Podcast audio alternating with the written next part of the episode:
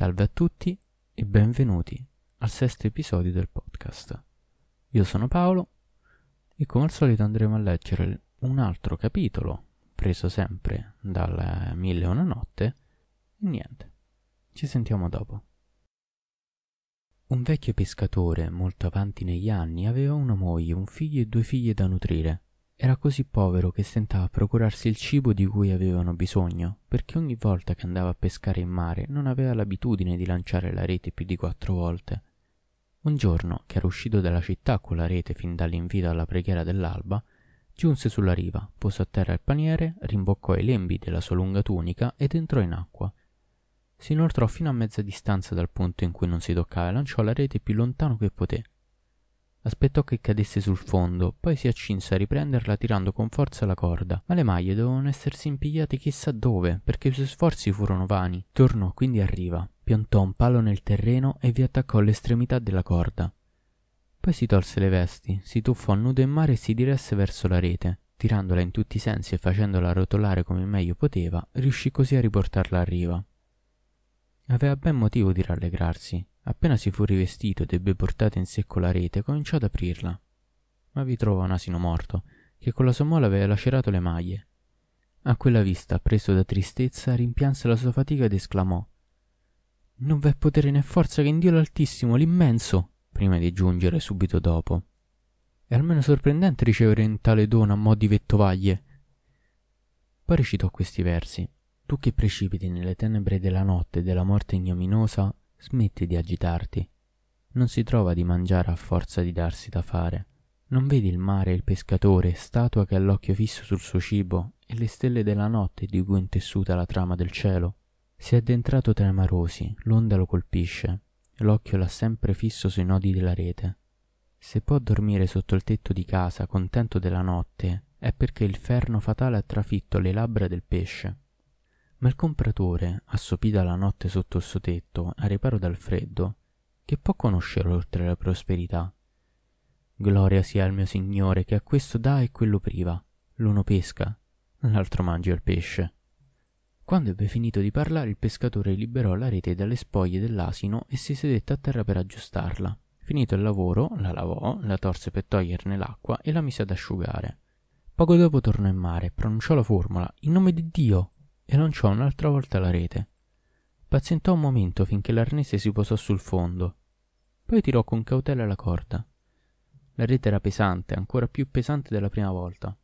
Per un attimo credette che, questa volta, le maglie si fossero rischiuse su una buona quantità di pesce, e questo pensiero gli rallegrò un po' il cuore. Si spogliò e di nuovo si tuffò sul fondo.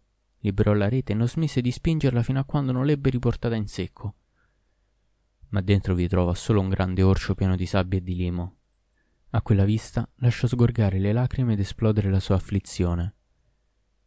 Ecco un giorno che certo non assomiglia agli altri, esclamò, e si affrettò ad aggiungere, ma noi apparteniamo a Dio e a Dio ritorneremo. Poi cercò di nuovo consolazione nei versi.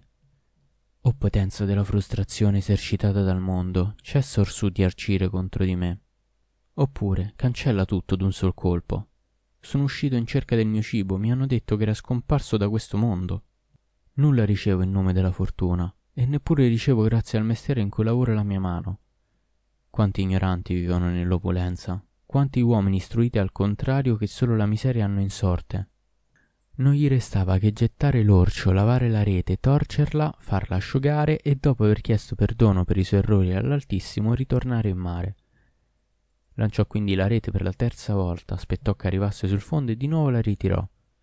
Ma non vi trovò altro che qualche coccio, qualche boccetta di vetro, qualche ciottolo, qualche resto di ossa e diversi detriti dello stesso genere.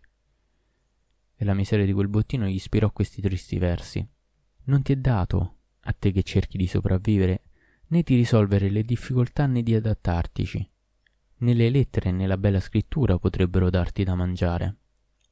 Fortuna e mezzi di sussistenza sono qualcosa che ti tocca in sorte. Accetta quel che comportano di raccolti abbondanti e di carestia.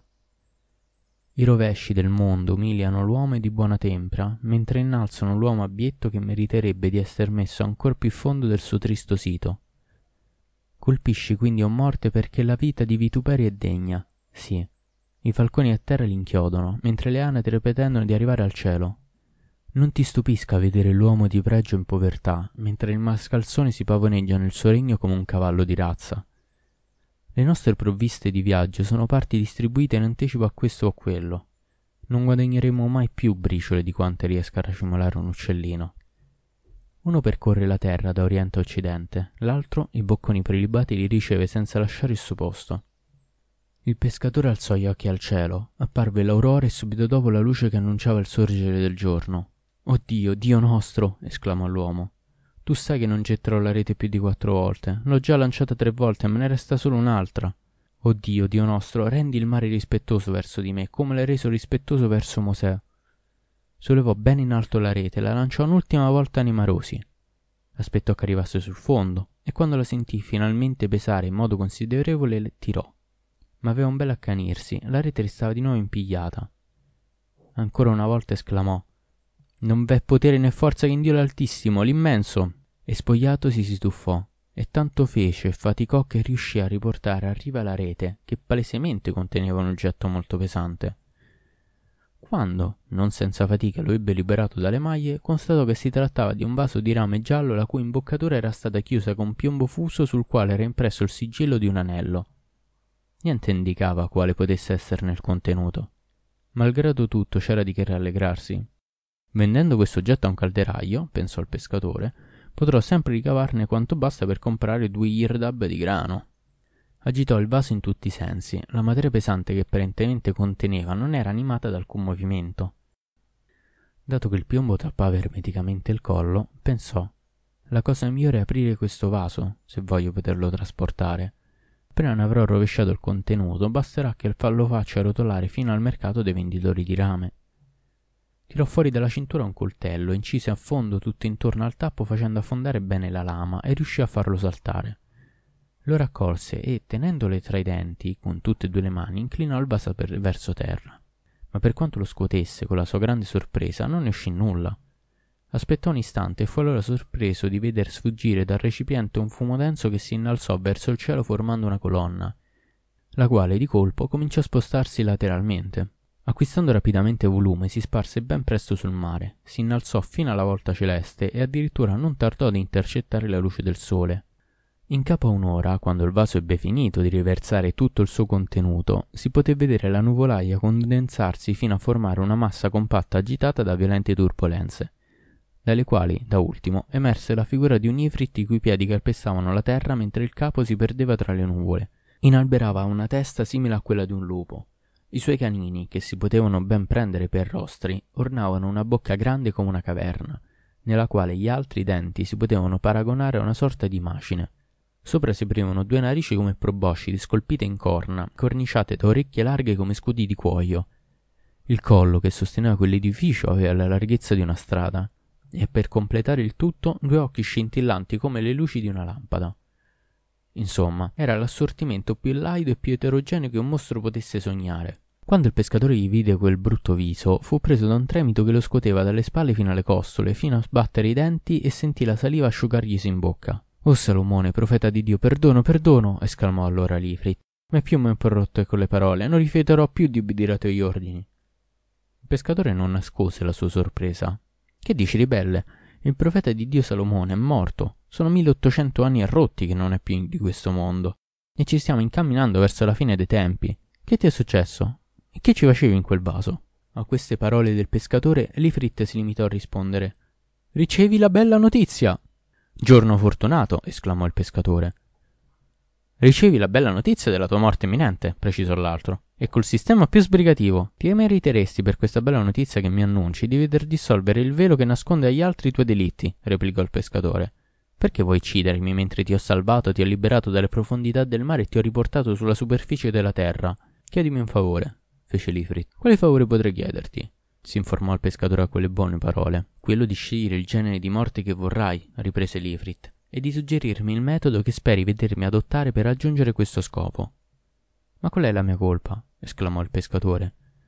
È forse questo il modo di ricompensarmi? È così che ripaghi il favore che ti ho fatto salvandoti. Ascolta la mia storia, pescatore. E sia, ma fai presto perché la mia anima sta per abbandonare il mio corpo.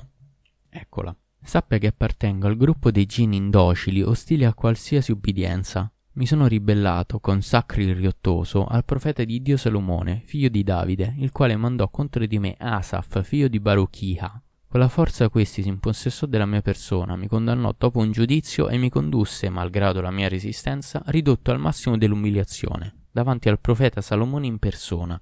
Quando questi mi vide, disse subito che cercava rifugio in Dio contro di me e contro il mio viso. Poi mi propose di entrare nella schiera degli ubbidienti. Rifiutai. Allora egli fece portare questo recipiente di rame, mi ci imprigionò, appose il suo sigillo sul piombo che ne suggellava il coperchio e vi scrisse queste parole. In nome di Dio, il più grande. Poi gridò un ordine ai gin, i quali mi sollevarono e mi gettarono in mare. All'inizio sopportai con pazienza il mio male per duecento anni. Tra me avevo deciso chiunque mi salverà prima che siano trascorsi duecento anni lo farò ricco, lui e i suoi discendenti. I duecento anni trascosero e nessuno mi liberò. Mi preparai allora a subire altri due secoli di reclusione, attendendomi stavolta a questa risoluzione. Chiunque mi salverò, gli aprirò i tesori della terra. In tutti erano trascorso quattrocento anni, aspettavo sempre la liberazione. Rimasi paziente per altri cento anni, arrivando a proclamare tra me e me Chiunque mi salverà durante questi cento anni lo farò sultano, meglio ancora assumerò la forma di un ragazzo, entrerò al suo servizio e porterò a buon fine, a suo vantaggio, tre affari al giorno. Ma quei cento anni, che seguivano a tanti altri, non mi portarono a maggiore libertà. Allora mi adirai, tempestai, imprecai, sputai e alla fine presi la seguente decisione. D'ora in avanti, chiunque mi salverà, sia egli nomade o sedentario, lo farò morire di mala morte concedendogli un solo favore di scegliere lui stesso il modo in cui piacerà lasciare questa vita. Ed ecco che il giorno stesso in cui ho preso questa decisione, tu vieni a liberarmi. Quindi una sola cosa da dirti, scegli tu stesso la morte. Udito questo discorso dell'Ifrit, il pescatore esclamò Apparteniamo a Dio e a lui ritorneremo. Perché l'occasione di liberarti mi è stata offerta solo adesso in questi anni infausti? Decisamente il mio destino è ancora più funesto di quanto pensassi. Fammi la grazia, però, e che Dio ti perdoni le tue colpe. Non mi uccidere, perché Dio non trascurerà di far nascere qualcuno che ti farà subire la stessa sorte. È assolutamente necessario che ciò si realizzi, si limitò a ripetere Lifrit. Tocca a te adesso scegliere, come favore, il modo in cui dovrai morire. Il pescatore comprese allora che la sua morte era sicura. Sopraffatto dalla tristezza, si lasciò vincere dalle lacrime ed esclamò: Figli miei, che Dio vi abbandoni, che non vi lasci in preda alla solitudine e alla fame. Poi ricominciò a supplicare a Lifrit. In nome di Dio, esclamò, fammi grazia, non dimenticare il piacere che ti ho fatto liberandoti da quel vaso e ridandoti la libertà. Appunto, argomentò Livrit, ti farò morire solo per compensarti del piacere che mi hai fatto liberandomi e salvandomi. Ma salvandoti agivo conformemente al bene e tu mi rispondi conformemente al male. Allora non mente il proverbio in versi quando dice Noi abbiamo fatto loro un piacere, in cambio del quale ci hanno ripagati a di opposta moneta. Questo comportamento sulla mia vita è quello degli uomini perversi. Chi fa il bene a persone che non ne sono degne gli toccherà in sorte quel che è toccato a Mufir, figlio di Amir.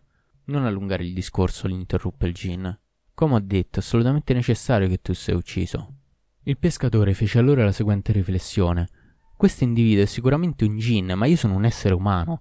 Dio mi ha dotato di intelligenza e mi ha preferito agli stessi gin. Devo trovare presto uno stratagemma in cui la sua mente ottusa non riesca a scorgere l'astuzia. E bruscamente chiese a.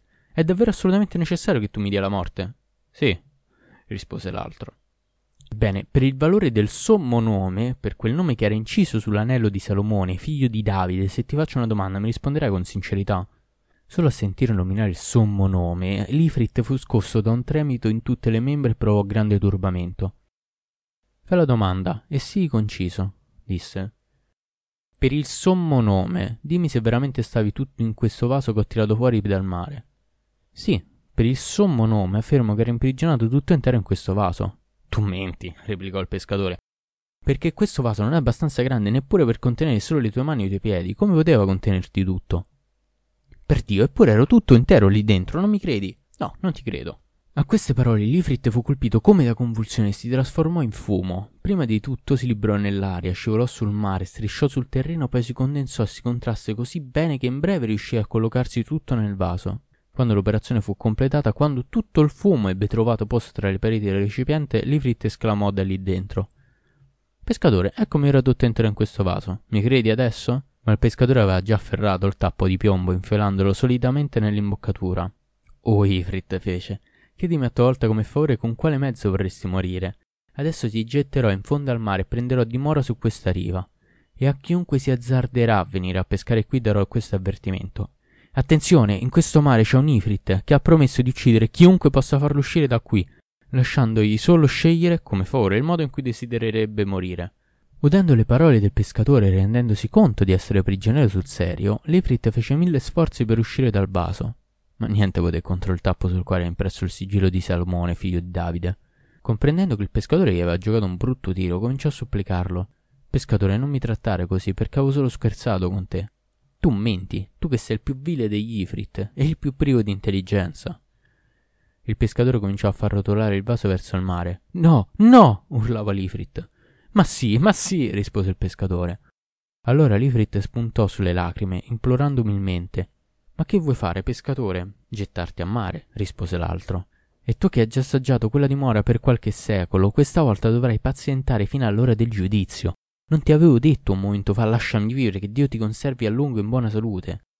Non ti avevo detto non mi uccidere perché altrimenti Dio ti ucciderà. Tu hai rifiutato, pensando solo a tradirmi e uccidermi. Beh, adesso sono io che ti ho raggirato. Pescatore, supplicò l'Ifrit, basta che tu apra questo vaso e io ti coprirò di ricchezze e di benefici. Menzogna, menzogna! gridò il pescatore. La nostra storia corrisponde esattamente a quella del re dei greci e di Duban il saggio. E qual è questa storia, pescatore? si informò l'Ifrit. Adesso te la racconto. Finiamo quindi così questo episodio con il pescatore che decide di raccontare una storia all'ultimo a questo Ifrit traditore di tutti. E niente, spero vi sia piaciuta. Ci sentiamo alla prossima.